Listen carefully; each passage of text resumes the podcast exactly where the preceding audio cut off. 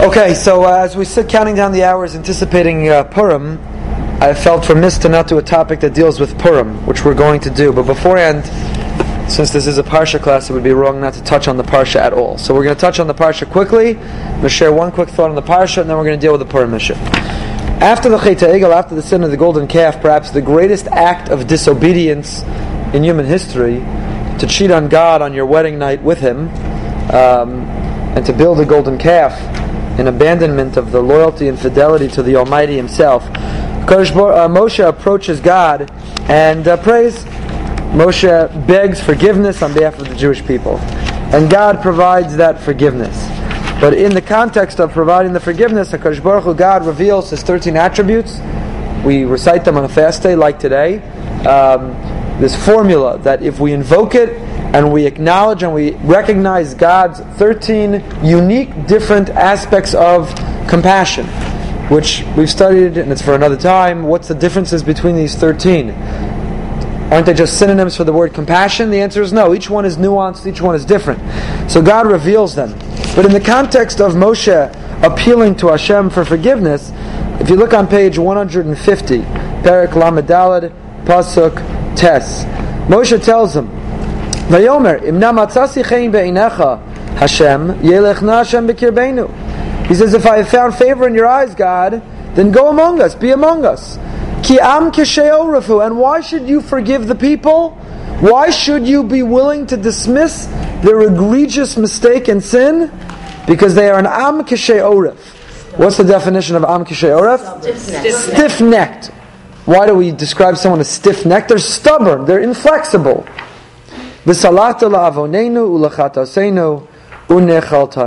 Forgive our mistake, our error, and make us unachaltano, make us your nachala. Let us inherit, let us have a heritage of a warm and positive relationship with you. Now here's the problem. Moshe invokes this quality of the Jewish people in his appeal to Hashem to forgive them. The problem is that when Hashem displays his incredible anger at the people, and his desire to eliminate them. Why? Why does he do so? What's his reason? After building the Egel, Moshe smashes the tablets. Hashem announces that he's going to destroy the people. And why is he going to destroy the people? Because they are a um, because they're stiff-necked people. They're stiff. So the very, the very reason that God Himself provides why He's going to kill the people is the reason Moshe invokes. How's it possible? Moshe is a smart man. Why in the world would he think that the, the very liability that the people display, the deficiency in their character that they exhibit, can be transformed to be the very uh, noble quality through which he's going to earn forgiveness? Am What's going on? And I thought perhaps you can answer it based on the beginning of the parsha. In the beginning of the parsha, we have, you know, there's so much that connects. Parshas Ki Sisa the half shekel. Today we have the custom of bringing on erev Purim the half shekel commemoration of the Jewish people would do it in the time of the Beis Hamikdash. The parsha is what we read on a fast day, and uh, so on and so forth. There's, there's so many uh, overlaps, so many connections. So in the beginning of the parsha, Hashem tells Moshe, every one of the Jewish people need to bring a half shekel. Every, not everyone, but rather uh, from a certain age. Mi ben v'mala, 20 years and up. Rich person can't give more an impoverished indigent person can't give less. Everybody brings a half shekel. And what was the half shekel used for? The half shekel was used for the korban tzibur, for the sacrifices of the community. Now Moshe was not exactly sure about this half shekel. What's the deal with this half shekel? So Rashi quotes that Hashem was herolo. Hashem showed him a coin that was on fire. And when Moshe saw the image of the coin on fire, he now understood exactly what this was and proceeded with the census, proceeded with the count, proceeded to collect a half shekel from each person. What's the image of the fire? So many of the commentators explain as follows Fire is a very, very interesting substance. Fire is the ultimate symbol of potential. And how we use and channel the potential of fire determines whether fire is good or bad. Fire does not have an inherent, uh, intrinsic internal, it's not good or bad by definition. It's determined by the person who uses the fire. If we use the fire to provide energy, warmth, or light, then fire is good. If fire is used to burn, to consume, to destroy, then fire is bad. So the value of fire is determined not inherently, but the value of fire is determined how? By the person using it, by the intent of the individual who's using it. So the Mepharshim explain the same is true with money. Money is not inherently good and it's not inherently bad. Money can be used to do incredible things. Just returned from AIPAC, over 13,000 people using their money to try to support people, candidates, politicians who are supportive of Israel and to make a positive statement. Money can be used very positively to help those who are downtrodden and poor and hungry, to contribute to all kinds of causes, to be able to advance our own learning. Money can be positive. And money, of course, can corrupt, and money can destroy, and money can be used for bribes, and money can be used to extort, and so on and so forth. Money can also be used for bad. Money, like fire, is a symbol of potential. It's not inherently or intrinsically good or bad. It's determined by the intent of the person who uses it. Use it properly, can be for the good. Use it improperly, it can be for the bad. Whether it's good or bad is determined by the person who uses it. It's not categorically good or categorically bad, but it's determined by the intent of the person and how they use it. The luchos, which were holier? The first set of luchos or the second set of luchos? First. So Chazal tell us the second set of luchos are holier, which is fascinating. The first set of luchos were made entirely by Hashem, miraculously. The mem and the samech, the middle, suspended midair, even though it wasn't attached to the stone, written on both sides. Many, many features that were miraculous about it. Hashem fashioned the first set of luchos himself; they were miraculous. Second set of luchos, Moshe participated, and yet it was the second set of luchos that were holier. Why? Because holiness is by the input, by the influence, by the intent of man. Meaning, purpose, are contributed by the intent, by the kavana of man. What we give, what we provide. Come back to Am Oraf. Perhaps Moshe's argument to Hashem was that stubbornness, being stiff necked, is not inherently or intrinsically good or bad. It's determined by the person the attitude, the approach, the intent of how we use it. We studied together the introduction to Chovas Talmidim, a student's obligation, the Piazetz and the Rebbe, a brilliant, brilliant work. We don't have time to elaborate on everything that we studied, but he talks about it in there, and he quotes the case of Am Kishayoref. He doesn't use the example from our Parsha, but he says that human qualities are not categorically good or bad. And in our children, we shouldn't see any particular behavior as categorically good or bad. We should see it as latent with potential, and the onus is on us as the parent, as the teacher, to shape them and to channel this quality for the good. And he gives us an example stubbornness. Parents try to break the stubbornness in their child. Child insists on tying their own shoe and you're late to get out of the house. Child insists on buckling their own seatbelt, but you're late to where you're going. Child insists on whatever the case may be, and it's driving the parent nuts. And what do most parents do? They try to break the stubbornness. Says the Piazetzner Rebbe, what a terrible strategic mistake. Don't break stubbornness. Embrace stubbornness as a virtue. Because when that child grows up, and that child is on the playground, and that child is being offered some bad substance. That child grows up and goes to college, is exposed to all kinds of foreign influences.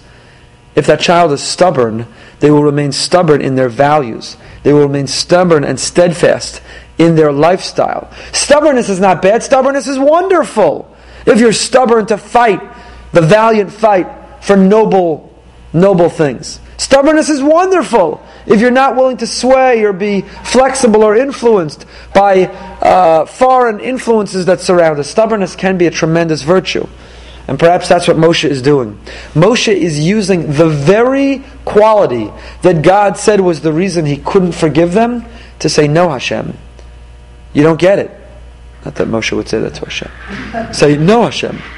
That very quality of stubbornness is not a reason to eliminate them. If you help me guide them, turn them around, that stubbornness will be their greatest virtue. And could the Jewish people be here today if not for the stubbornness? Could we have survived pogroms, systematic attempts to eliminate us? Could we have triumphed over our enemies? Could we be here today with a sense of hope and faith and optimism in a future? Could we have a small state of Israel with its strong army in the face of all those who want to eliminate, if not for our stubbornness, if not for being stiff necked? Am Kishayoraf is indeed a virtue, and Moshe is successful in his appeal of the Almighty by reminding Hashem that Am Kishayoraf is not by definition inherently bad, but rather it's something which is potential if we can guide the people in the right path, their stubbornness will be their, their saving grace, their greatest virtue. Okay, that's the Parsha. That's the Parsha.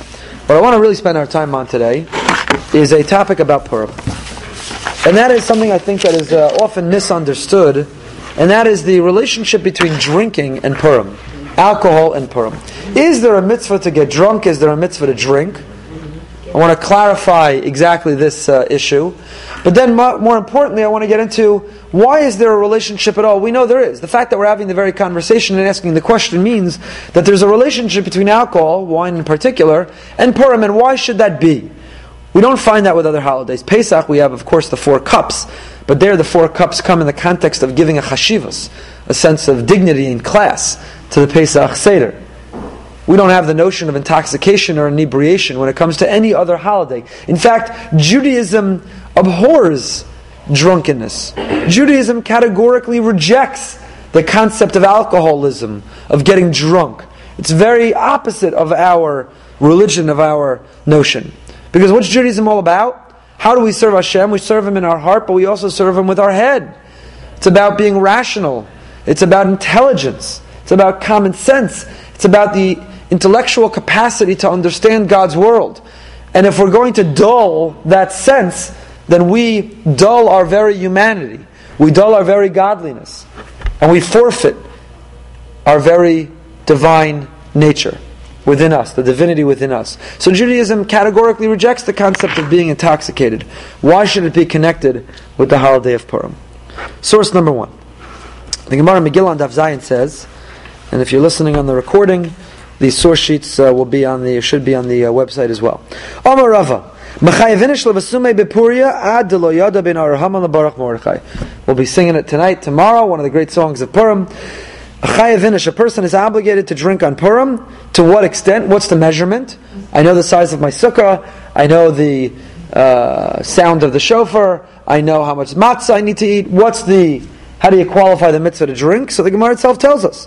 Until you can't tell the difference between cursed is Haman and blessed is Mordechai. The Gemara then goes on and gives us a interesting incident, historical episode. Rabba Rabbi Zera of the Sudas Purim Bahadei Adadi. And Reb Zera, two great rabbis of the Talmud, were having the Purim Suda together. Ivasum, they became intoxicated, they got drunk. Kam Rabba, Shchate Reb Zera. Rabba got up, and what did he do? He shechted, he killed Reb Zera. The next day, Rabba prayed for mercy on Reb Zera's behalf, and miraculously revived him. He came back to life. Lashana Amar Lei. So the next year, Rabbi said to Reb Zera, Nesei Marav and every this Purim Adei You know, we always have the Purim Suda together. I assume you're coming. Amar Lei said Reb Zera, Lo b'chol shaita v'shaita mesrachish nisa. Are you out of your mind? You killed me last year. It took a miracle to revive me. Hatzalah came. They had to work on me. They brought me back to life. Are you out of your mind? I think I'll find somewhere else to go for my Purim Suda. So the first thing is, what does it mean? He killed him? The next day, Lamachar? We, we don't have any incident in medical history of a person being dead for a day and they resuscitate him a day later. So what does it mean? He killed him and they brought him back a day later and he says, Are you kidding? I can't rely on a miracle. So the Maharsha makes an interesting comment here. Rav Eidels, source 2. Davar tamuhu lefarsha kipashtei. It's difficult to understand to be taken literally. The nearer the Ritzon Lomar ke'ein shchate the agav rechamra v'kfil ishtos yosemidai ad shechala v'natalamos. It doesn't mean he literally shechted him. He killed him. He took a knife to his throat. Where does one shecht? At the throat. So the throat, the image of the throat is a metaphor. It means that Rabbah, as often happens with alcohol, coerced Reb Zera to drink. Come on, Reb Zera, everybody's doing it. Everybody's having a little something. Just have a l'chaim with me. Have another shot. Can you keep up with me? Rabba exerted peer pressure on Reb Zera to drink. And says the Maharsha, that peer pressure to drink is equivalent to murder. If one provides peer pressure and pushes someone to drink, and pushes someone to drink beyond the limits, venota lamos, and it's, it's life threatening, it's the equivalent of killing them. ולקח נקטה בלשון שחיטה, דשתיאס היין נקרא על שם הגרון במקום שחיטה. כמה שכסם ממלא גרונם של תלמיד חכם יין. וכאמרי דספל על של הימוס מחולי זה עד שנצרפה. So the next day, he was still hung over. He had far surpassed the limit of alcohol. And Rabba davened for Abzera. He was in the hospital with alcohol poisoning, alcohol over intoxication. And what happened? V'chai, he was healed and he lived. To live means he was healed. So says the Maharsha, it doesn't mean that he died and was brought back to life. It means he was on the brink of death. Unfortunately and tragically, how often do we hear on Purim and Simchas Torah ambulances being called, teenagers being rushed to the hospital for over drinking? So Rabbi pressured Reb Zera. He drank too much. He almost died. Reb Zera davened. He came back to life and he said, "Thanks, but no thanks. I think I'll have my Purim Suda elsewhere." That's all we have in the entire Talmud of the notion of drinking on Purim. What can one glean from here?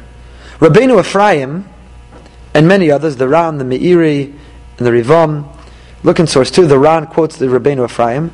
Me'ahu uvda dekam rabda v'shachta the Rabzerik. Dis b'gemara. Idchile memra de rava de lo shaper damar avid hachi. Says Rabbeinu Ephraim, look at the order of the Talmud. The Gemara quotes Rav and says there's an obligation to drink on Purim. How much? Till you can't tell the difference between Haman and Mordechai. Then the Gemara tells a story of the consequences. What happens if you drink too much? Says Rabbeinu Ephraim, why did the Gemara tell us in this order? To teach us something very simple that don't drink on Purim. Rava's order, the mitzvah to drink on Purim, was rescinded based on the episode of Rabbah and Reb Zera. So the Ran quotes Rabbeinu Ephraim, one of the Rishonim, who says, There is no mitzvah. Rava's statement is rescinded. It's cancelled.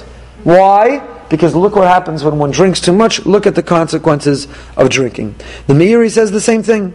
By telling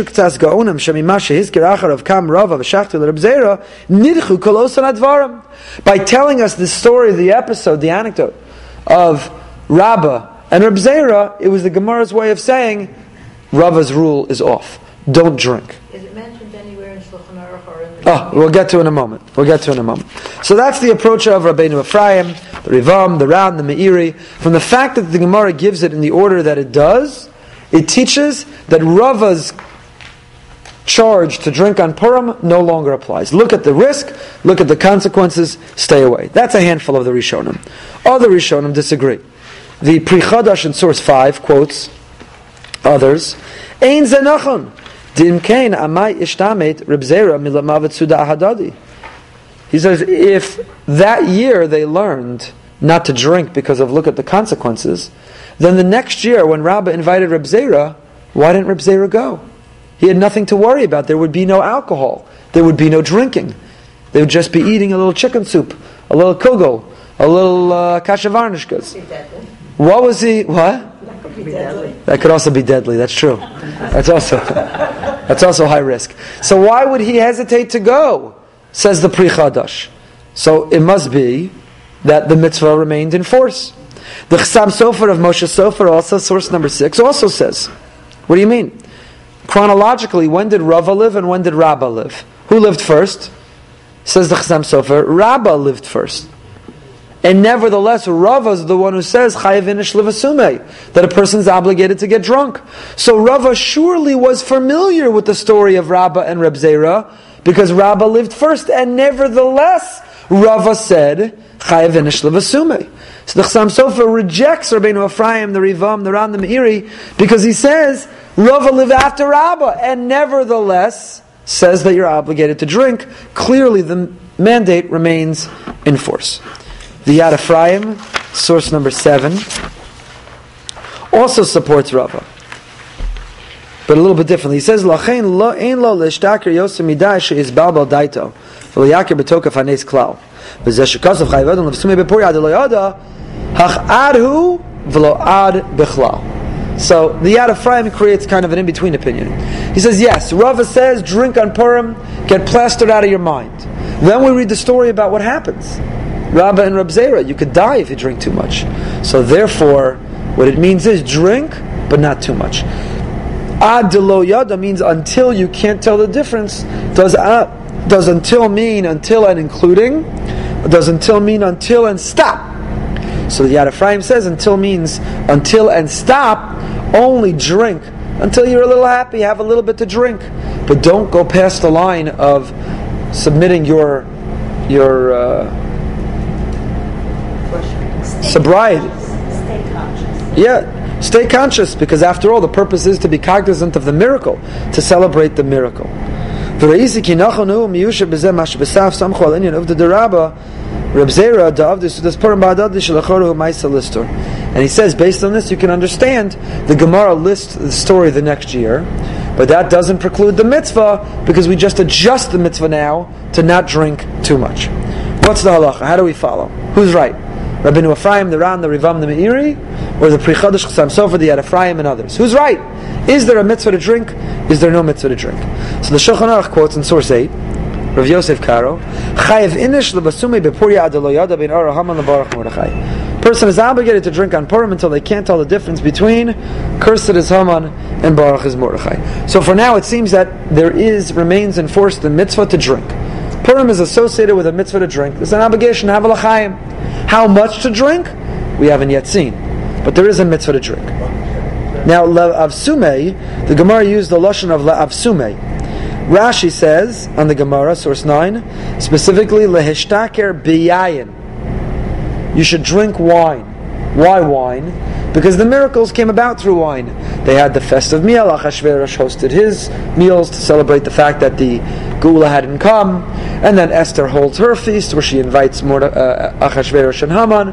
And it, re- it repeats over and over in the Megillah that at these festive meals they would drink wine since it came about the miracle through wine, we celebrate specifically through wine. So there are many who are strict to fulfill this Rashi, not to drink on Purim single malt, blended rum, whiskey, rye, bourbon, tequila, vodka. What I leave out? Or any of these other intoxicating uh, substances, but only wine. Some are f- careful to follow Rashi and drink wine. How far do you go to drink? Rabbi Yisrael Salanter says uh, the Alei Shor, source 10, Rav quotes from Rabbi Yisrael Salanter, shikar shalot mamish. Rabbi Yisrael Salanter would get plastered beyond. ובמצב זה היה אומר כל היום בלי הרף חידושים בחריפוס וגאונס להפלי בכל ש"ס. And what did he do? When he got drunk to that level, reports the Alei Shor, Rabbi Yisrael Salanter would get so drunk that that entire day he was like a fountain, spewing chidushay Torah, spewing divrei Torah, innovating new interpretations of Gemara and of Shas. But is that the proper thing for everyone else? If you're Rabbi Yisrael Salanter, and by drinking to that level, you're going to be spewing divrei Torah, an overflowing fountain of insights in Torah, maybe. But is that proper for everybody else? So the Rambam gives us a different measure. The Rambam writes in source 11, Ochos Megillah, Ketzar Chovas Su'uda Zu, Sheyochel Basar V'Yisakin Suda No Kifi Asher Timtza Yado. Person should have flesh, a fleshik Suda, not milchuks, Chas V'Shalom, and make a beautiful meal, as you can afford. V'shosa yayin, and drink wine, says the Rambam. How much wine? Until you chap shluf, until you feel compelled to take a drimmel. You have a little bit of wine that you need a nap. If I open a nice bottle of wine at a Shabbos meal on Friday night, Shabbos lunch, some of you have been at my home, please God, you'll all be at my home if you haven't been yet, and we enjoy a little wine, at some point you feel, "Ah, I need to bench and get to the couch. I need to bench and get into my bed. You have a little bit of wine. Now that's much earlier than Shechruso Shalot. That's way before intoxication. You had a little wine, you had a l'chaim, you enjoyed a social evening with friends, and now you need a nap. So the Rambam says that's his measure. For the Rambam, that's the measure. The Beis Yosef, source 12, quotes, Kasa gomor, in shu shvichas domim v'kama avera zulasan, ach sheyishta yosef milimudo ma'at. The Beis Yosef also quotes from the Orchos Chaim of the Rush that drinking too much is not only not a mitzvah, it's a prohibition. Because what happens when a person drinks? They, they are susceptible to promiscuity and to embarrassing people and to violence and many, many, many averas, lashon hara. So therefore, all one should do is yishta yoser milumudu ma'at. If you normally have half a glass of wine, have three quarters of a glass of wine. If you normally have no wine, have a sip of wine. Drink a little more than you normally do, but don't come close, says the Orchos Chaim, quoted by the Beis Yosef, to drinking to the point of intoxication, to the point of being drunk. The Yisod V'Shorosh Avoda, source 13, of a great Kabbalistic work. Also, Acharei Kichlos Ubarach Birchas Hamazon, Achiyav Medina de Gemara, Kedush Shom Rechai Venish Levasumei. Interestingly, he says you fulfill this mitzvah after the meal. We normally think of you fulfill it throughout the meal. There's no, by the way, there's no mitzvah to drink tonight. Purim night, there is zero mitzvah to drink. Nobody. You cannot provide one source that you can show me that will say there's a mitzvah to drink on Purim night. Any source talks about associating alcohol with Purim, Purim day, and it's not to be drunk throughout the entire day of Purim. It's during the Purim Suda. And here the Yisod V'Shorosh Avoda even says not during the Purim Suda. You finish your Purim Suda, you bench, and now you drink. How? They said levasume means have a little drink, have a. You finish the meal, you kick back with friends, you've shared divrei Torah, you sang beautiful songs, you danced a beautiful Purim dance, and now you make a l'chaim, shine, and that's what you do after the meal. But that's why they said levsume to make a l'chaim, not l'ishtaker. They didn't create an obligation to get drunk. גם האריזה בכוונת השתייה ביום זה, על דעסוד כוסף ברהיטב בלשון הקדוש ולא ישתכר אלא יסבסם. The great Ari, the great father, one of the great fathers of modern day Kabbalah, of mysticism, says, one should drink a little, don't get drunk.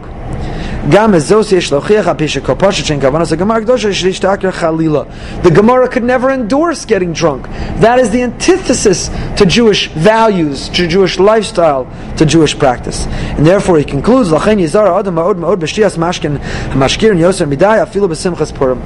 Great caution, great vigilance needs to be exhibited to be careful.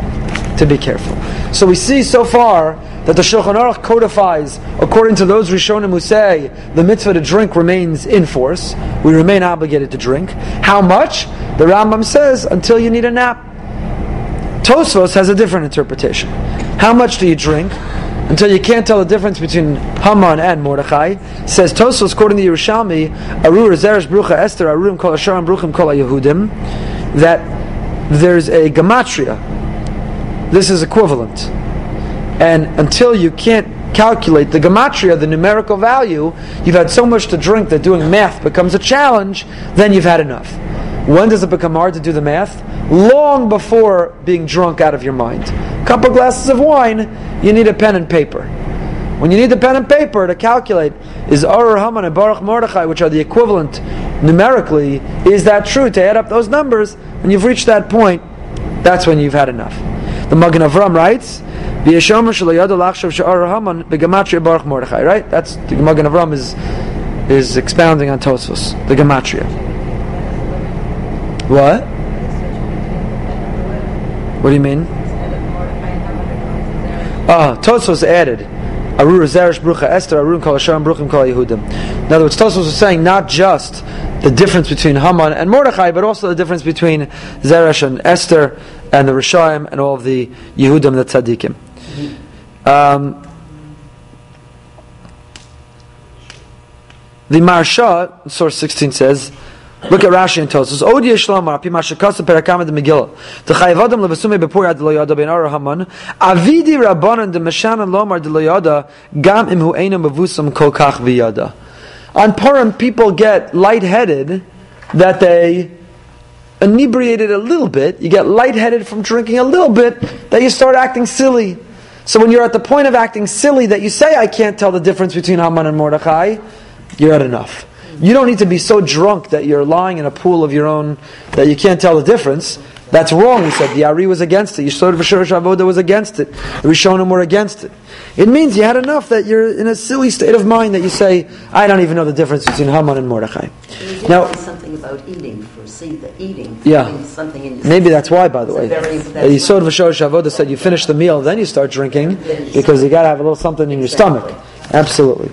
Says the Ramah, source 17. So far we saw the Shulchan Aruch of Yosef Karo, the authority for Sfardim, codifies that that you have to drink. What does the Ramah say? The authority for Ashkenazim. Source 17. Says the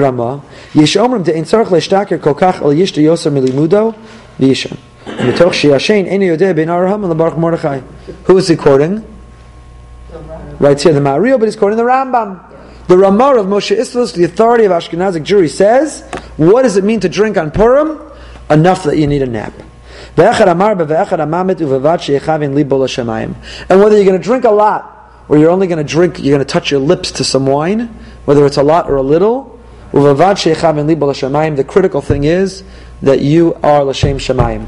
That what you're doing is not an excuse to let loose and to let go. That what you're doing is not an excuse to be frivolous. What you're doing is not an excuse to be irresponsible. The key component, the most important determinant is Sheyechave and Libol Hashemayim, that you are in a position to be doing what you're doing only L'Shem Shemayim. The Mishnah Brura, the Chafetz Chaim, what does he endorse? Getting drunk as a skunk, or the Rambam, drinking and taking a nap? Source 18, the Mishnah Brura says, V'chein ra'oi la'asos. Drinking enough until you need a nap, that is the proper measure. That's enough. That's all you need to do. That's what the Mishnah Brura himself endorses. The Biur Halacha, also authored by Rav Yisrael Meir Kagan of Radin, the, Mish- the Chafetz Chaim, the Mishnah Berurah, writes in his Biur Halacha in source 19, quoting the Chayei Adam, Since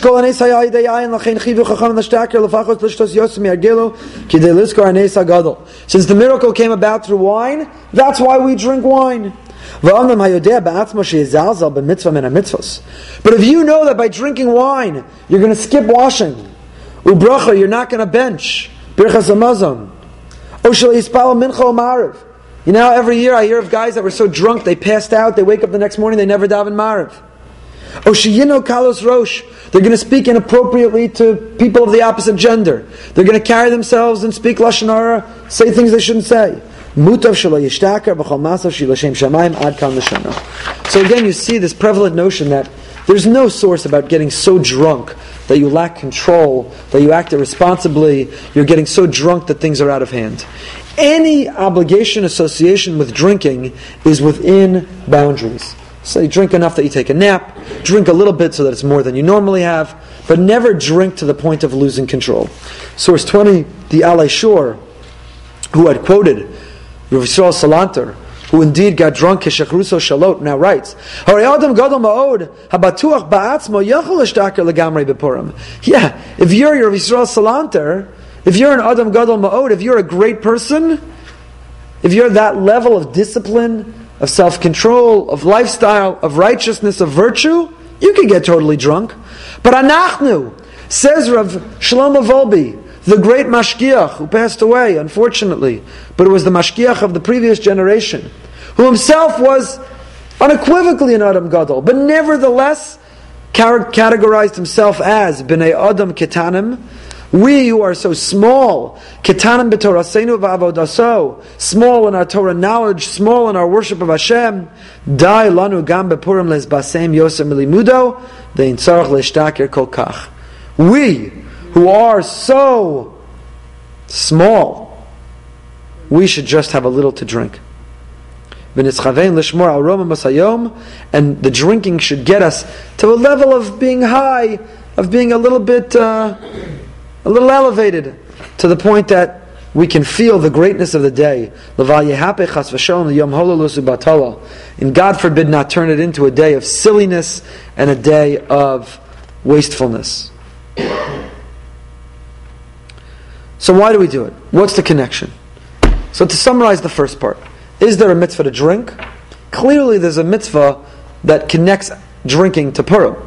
How do you qualify that mitzvah? Everybody qualifies it by saying, drink a little bit.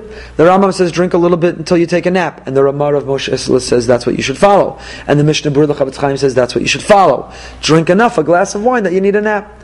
Others say, even if that's too much to you, for you, have a sip. Have half a glass. Have a little chaim, touch your lips to some wine. Why? Why? We mentioned earlier, wine in a holiday, what's the connection? So the Biur Halacha, the Chafetz Chaim says, source 21, Yeshlom shenas. Ki batchila nitru davashti uba Esther. All the miracles took place around a mishteh, a festive meal with wine, beginning with Vashti. Vashti refused to come and parade in front of Achashverosh. She was executed. In her stead, Esther was appointed queen.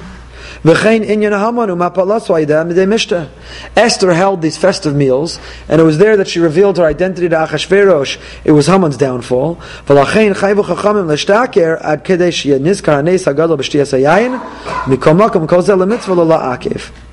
So that's why we have a concept. That's the Chafetz Chaim. Chafetz Chaim's suggestion of what's the connection between Purim and alcohol and drinking is the miracles took place around a festive meal. We therefore exhibit, we therefore emulate a festive meal to commemorate those miracles. We do it by eating delicious kreplach and hamantashen and by having a lachayim on a little bit of wine. That's his reason. But I want to share with you three more reasons. Rabbi Blau, source 22. Beis Yitzchak are the journals that Yeshiva University produces every year. It produces a volume of Chidushei Torah. This is an article by Rabbi Blau. He says, Karasi b'shem Rav Shlomo Zalman Auerbach. He read in the name of Rav Shlomo Zalman, She'af shekol dinei Purim yeshar limos HaMashiach, me'apasak v'yemei HaPurim ha'ilo lo yavru mitoch HaYehudim. In the, in the, um, Yemos when Mashiach comes, all of the minor holidays are going to be nullified, with the exception of Purim. Purim will continue to be observed. Prat echad yishtana. But Rav Shlomo Zalman Auerbach said there's one detail of Purim that will change. We're going to continue to observe Purim, the Megillah, recalling the story, but one thing will change. שבימוס המשיח לא נצטרך לשתייס יין, ולא נקיים עד דלא ידע. שבזמננו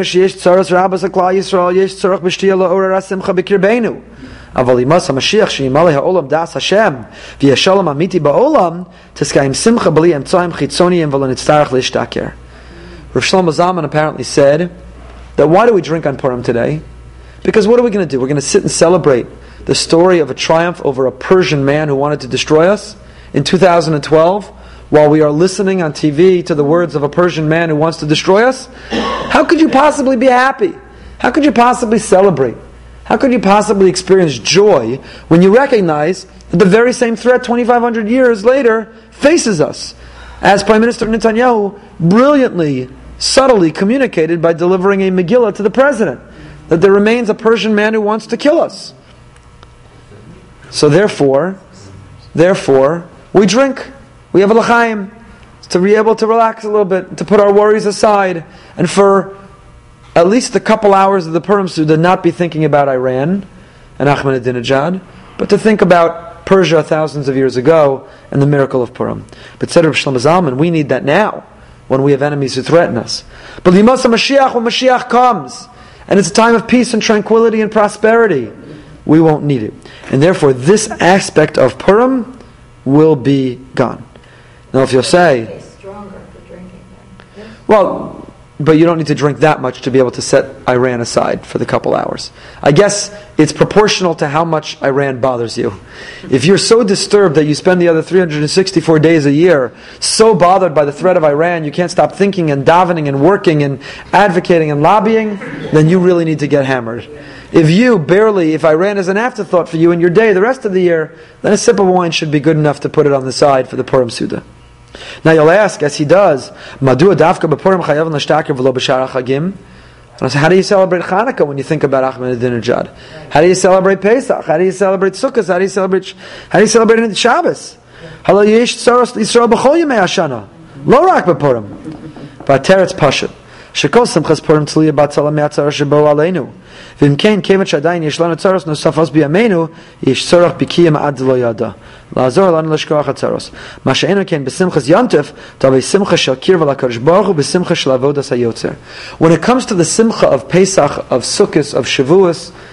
we're trying to connect to Hashem. The simcha is the joy of being close to Hashem. That joy is not fashtared by the th- enemies who threaten us. Purim, the joy is a joy of triumphing over our enemies. That joy is fashtared when you think about the enemies and their capacity today. So that's the first suggestion. Why is alcohol connected with Purim? Shlomo says because Nebuch Latzlan, in our status, in our state, we continue to have enemies. The only way that we can find a respite to celebrate for at least a few hours is to drink a little, to put our worries aside, to focus on the past redemption. That's Rav Shlomo Zalman. The Maharal, Rabbi Yehuda of Prague, in his Or Chadash, his introduction to a Sefer Or Chadash, that deals with this holiday, source 23, gives us a different reason. The Maharal says, very interestingly, what's the whole theme of Purim? The theme of Purim is the notion of the hidden. That God's hand is behind everything that occurs even when we can't see it explicitly. How many times is Hashem's name mentioned in the Megillah? It is zero. Zero. Hashem's name is never mentioned in the Megillah. Of course, we have a tradition that every time it says the word Hamelach, it's a reference to the Almighty. But Hashem's name is never explicitly mentioned. And yet, and yet, you don't have to have that keen an eye to read the Megillah and see God's guiding hand to the unfolding of the episode that occurs. What seemingly are coincidences are really a Kadosh Baruch Hu, are really the Almighty Himself. Purim is a notion that even what I can't see, Hashem is there. That I shouldn't understand and take everything on the surface level, but there's so much that is going on beyond the surface that I can't observe and I can't see and I don't necessarily understand. And so says the Maharal, the entire theme of Purim is the recognition, is the concession, is to concede. I don't always understand. Things are not as they seem. That's what happened in the story of Purim, and that's how we commemorate Purim. Is the recognition, is the concession, things are not always as they seem. And therefore, that guides all of the customs, says the Maharal. Why do we dress up on Purim? Because things are not always as they seem. What's on the surface and what's beneath it are not always consistent. Why do we drink on Purim, says the Maharal? Because I shouldn't think that with my rational intellectual capacity, I have the ability to analyze everything and always understand everything exactly. No. There are things happening beneath the scene, beneath the surface. HaKadosh Baruch Hu is the one responsible behind the scenes to what's happening. So when I drink and I forfeit my own understanding and capacity to understand, I am acknowledging that HaKadosh Baruch Hu, not only today, but all the other days of the year as well, is the guiding hand and are not necessarily as I see it. So says the Maharal, that's the theme of Purim. That's why it's called Megillas Esther. That's the, the avoda, the goal of Purim. The word Megillah comes from the word Megaleh. What does Megaleh mean? Reveal. To reveal. The avoda of Purim is to be Megala Esther. Esther comes from Anochi Esther Astir Pani. Shem says, I will hide my face. Esther is hiddenness. Megillas Esther, to reveal the hidden. To recognize that Hashem is really hidden in everything, and even though I don't see it, and even though I don't understand it, Hashem is always hidden. How do I do that? How do I display that, says the Maharal? Costumes. But when I drink, and I forfeit my own intellectual capacity to understand, I am saying that Hashem is the one who's really behind everything, even when I can't understand. That is the Maharal's explanation. The last explanation I want to share with you, the last interpretation comes from the Rav, Rav Soloveitchik. And this I heard directly from the Rav. Now, when I say I heard it directly from the Rav, I never had the privilege of studying with the Rav. I never had the privilege of meeting the Rav. I never had the privilege of being in the same room as the Rav. But we are blessed today to have the technology to be able to hear the Rav. You can go on, there's a website that's a collection of the Rav Shiurim, and you can listen to the Rav. His English is magnificent. And if you understand Yiddish, I understand that his Yiddish is unparalleled. But to listen to the Rav, his eloquence is, is phenomenal. So I heard the Rav say the following. It's actually the opposite of what Rabbi Blau quoted in the name of Rosh Shlomo Zalman Auerbach. Said the Rav, the term simcha, joy, is associated with something. If you look in Chumash, you always find the concept of simcha, of joy, in connection with lifnei Hashem, being before God. Sources 24, 25, 26, 28.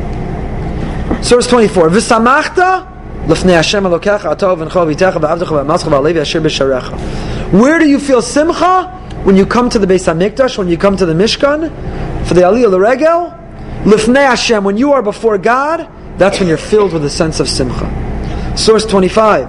Usmachtem Lifnei Hashem Elokeichem Shivas Yamim. Sukkot. You feel simcha where? Lifnei Hashem, when you come to the Mishkan, the Beis HaMikdash. Source 26. Lifnei Hashem, you eat your korban before God, and what do you do? Usmachtem you are, when you're in front of Hashem, all you're filled with is a sense of simcha. What, according to the Rav, is the definition of simcha? The definition of simcha is the feeling one feels when one recognizes Hashem runs the world. There is meaning, there is purpose, there is order. Everything that happens to me makes sense. It's not coincidence, it's not random, it's not chance. There is a divine hand who is running the world. And when one feels Lifnei Hashem, when one feels in the presence of the Almighty, when one feels there is a master of the universe who is in charge, and that all that he does is for good, and that my life has meaning and purpose, and it's not just a string of random coincidences and events, but rather it's God's guiding hand. When one feels Lifnei Hashem, they feel a sense of simcha. That's why, by the way, Avelis is nullified for Yantif. Yantif, there's a mitzvah of simcha because you would go to the Beis Hamikdash, you would feel in the presence of Hashem, and you'd therefore be filled with simcha. That no matter what worries and anxieties and stresses I feel when I'm at home and doing work and having the, the chaos of life, when I get to the Mishkan, and the Beis Hamikdash, when I feel I'm before Hashem, everything makes sense. Everything will be okay, and therefore I feel simcha. But a mourner, it's absolutely incongruous and inconsistent to feel mourning and simcha at the same time. When you lose a loved one, you feel, where's the Almighty? Where is Hashem? How could this happen to me? And you therefore can't have those feelings at the same time, and therefore Avelos mourning is nullified in the face of Yontif when you have to feel Simcha. Says the Gemara Chagiga, source 27. Is there weeping in the presence of the Almighty? of Papa There is no sadness when you're in front of Hashem. When you're bimkomo, when you're in front of Hashem, when you're in His place, where? The Mishkan, the Beis Hamikdash, when you're in Hashem's place, you feel this incredible sense of everything will be okay. Everything is all right everything makes sense. Therefore, drinking is forbidden when you're in front of Hashem. Because if you have the capacity to feel simcha, if the authentic, genuine, real sense of simcha is the feeling of being before Hashem, how could you possibly turn that in for the counterfeit version of drinking? Source 28, Pasuk in Vayikra. Vaydaber Hashem al Aaron Lemor, Hashem tells Aaron, Yayin v'sheichar al teisht ato uvanecha itach bevoachem al o moed v'lo samusu. What happens if you introduce alcohol to the Mishkan or the Beis HaMikdash? What happens if you drink in the presence of Hashem? Misa, death. It's a capital punishment. Because if you have the ability to feel genuine, authentic simcha, you're not allowed to turn it in and exchange it for a counterfeit version of drinking alcohol. What does all of this have to do with Purim? Said Rabbi Soloveitchik so absolutely brilliantly. Why don't we say Hallel on Purim? Why don't we say Hallel on Purim? Say Hallel on Chanukah, Hallel on Rosh Chodesh, Hallel on Yantif. Why don't we say Hallel on Purim? Oh, three reasons are given, the Gemara says. Amar B'Shur ben Karcha,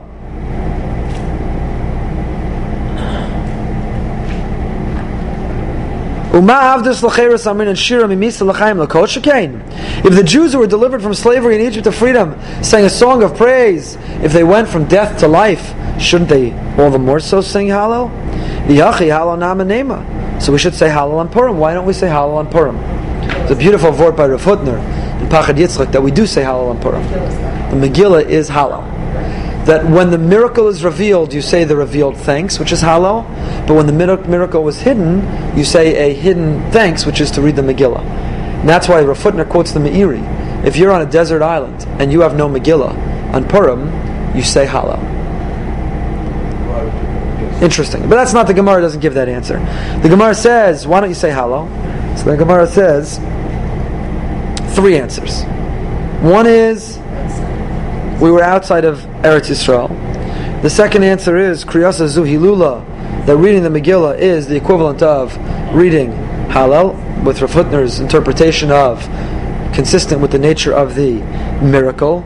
And the third reason is because the third paragraph, Rava Amar, Bishla Mahasam Halalu Avde Hashem Paro. Yeah, when they came out of Egypt, they had the ability to say thank you to Hashem. Why?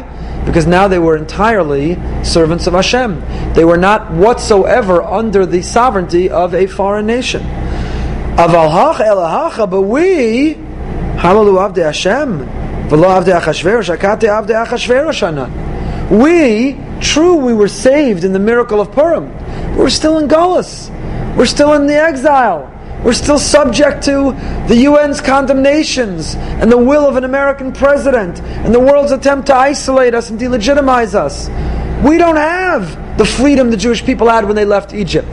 So the third answer the Gemara gives of why we do not say Hallel today on Purim is Akate Avde Achashverosh Anon. We are still slaves of Achashverosh. We remain in exile. Said the Rav the following, so brilliantly. When you have the capacity to feel real simcha is when? When you have a Beis HaMikdash. That's when you can't go near wine. Because if you have the ability to feel real simcha, stay far away from the counterfeit version. But we, Akate Avde Achashveroshanan, we don't have a Beis HaMikdash. We don't have that choice. We don't have that alternative to go to a Beis Hamikdash and to feel everything's going to be okay. We don't have that ability to go to the Beis Hamikdash and say everything's going to be all right. There's meaning, there's purpose, there's order. Hashem's running the world. We can't feel that relief of going to the Beis Hamikdash and feeling the simcha of being lifnei Hashem. Akate avde. We're still in exile. Who's the one who said that? Said the Rav. Who's the one who gave that answer? The third answer. Look in the bottom of page of source 29. None other. It's missing? Sorry. It was none other than Rava. The same one who said, Chayav inish levasume, there's an obligation to get drunk. Said Rabbi Soloveitchik, it was the very same Rava who understood that we remain in exile, is the one who said that the only way to get through Purim, when you think about what's happening in the world today, is to have a little something to drink. If you were able to come lefnei Hashem, then you could feel real simcha. Then drinking would be forbidden off limits. But because we don't have that choice, we don't have that alternative, the only way to get through the fact that we remain in the exile with the challenges and the threats that we confront is chayiv inish levasume, is to have a drink. Said the Rav, it's not a coincidence that it's the same Rav who says, Akate avde achashverosh anan, and chayiv inish levasume bepuria. So what we saw is that many understand there remains a mitzvah to drink, it's qualified as to drink very little, enough to take a nap, enough to have a little lachayim, but not to get so out of hand, said the Alishur, said the Chafetz Chaim, said the Chayei Adam, said the Arizal, said the Yisor Avoda, said everybody not to drink so much that you're out of hand. It should be a day that is uplifting, that's inspiring, and that's meaningful. May we once again see the triumph over our Persian enemies, and live to see the Geula Shlema Bimhera V'Yameina. Amen.